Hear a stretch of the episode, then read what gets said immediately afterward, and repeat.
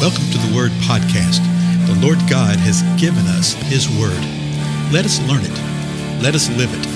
Let us rejoice in it. Spread the Word.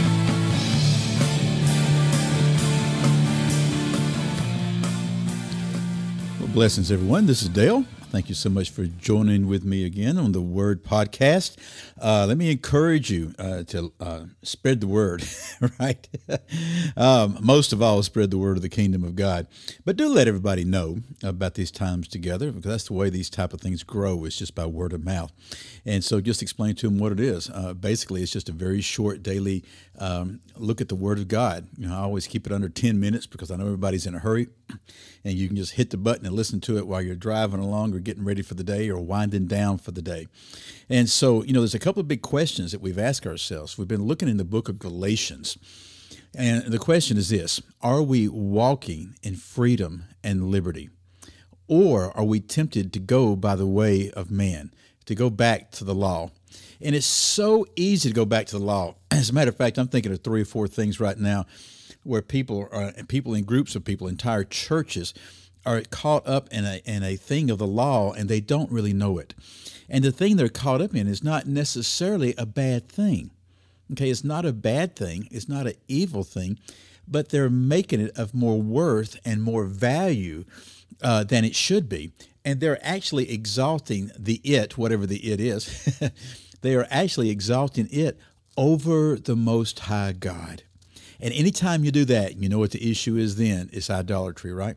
So let's go to Galatians 5, where we've been, uh, where we left off last time. And we're going to start at verse 13. We've already covered this a couple times, but I want to get a run and go at the last couple of verses that we haven't examined.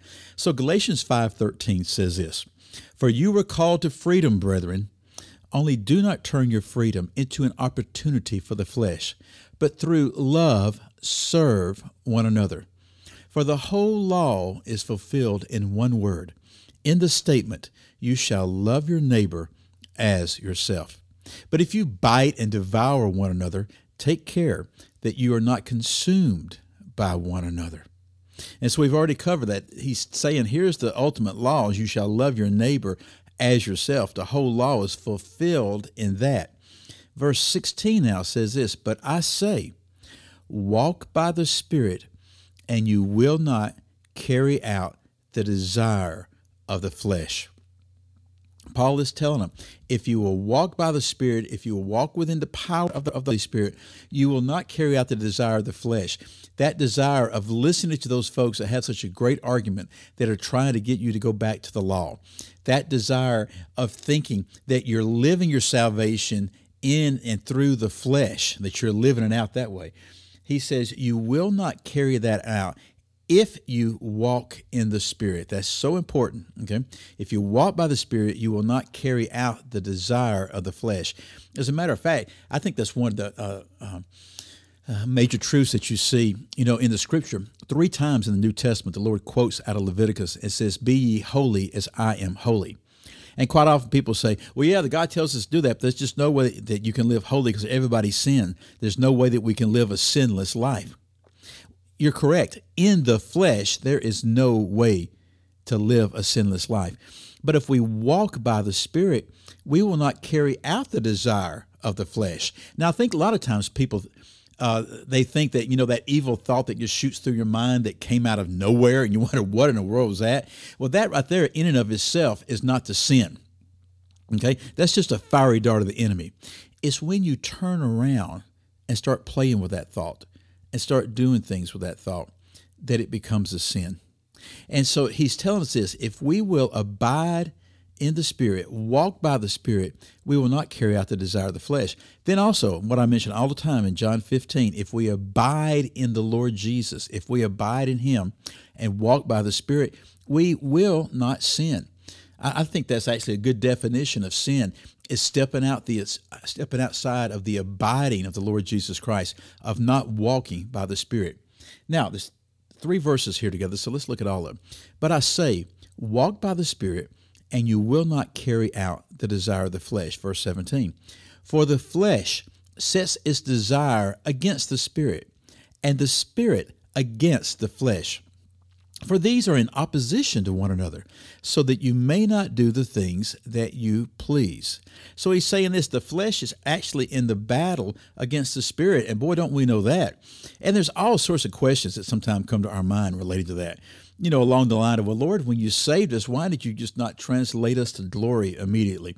Lord, when you saved us, why didn't you give us a glorified body here on earth to walk around in? Then more people would believe in you. You know, all these things that we think we come up with that are better ideas than what the Lord has done, you know? And so the, the truth of the answers to all those questions is this God does everything. He does everything in the way that He desires, and the way that He desires is oriented around what will bring the greatest glory to His kingdom, what will bring the greatest glory to Him. And, you know, we have a hard time wrapping our mind around that, but that's not the way we think, though quite often it is the way we act because we are usually acting and motivated by that which is of greatest benefit to us personally, right? So he's saying this the spirit is against the flesh, the flesh is against the spirit. They're in opposition to one another, so that you don't do the things that you please to do. Verse 18, the last one we'll look at in today's episode. But you are led by the Spirit. If you are led by the Spirit, you are not under the law. He's saying this if you are led by the Spirit of the Most High God, then you're not under the law. And we see this mentioned a couple times in a couple of ways. I think the oppositional corollary, or whatever you want to call it right there, is also true. What does it say here? If you're led by the Spirit, you are not under, under the law.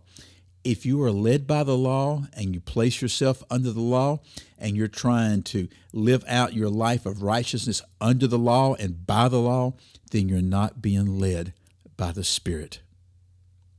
Now, I know, boy, people jump to extremes on that thing, that whole idea, but it's really, really simple. We must be led by the power of, of the Holy Spirit and not by the law, not by the law that the Lord gave. In the Old Testament, uh, that law was fulfilled in the Lord Jesus Christ. And we live out that law when we abide in Him, walk in His Spirit. When we are with Him, that's how we fulfill the law.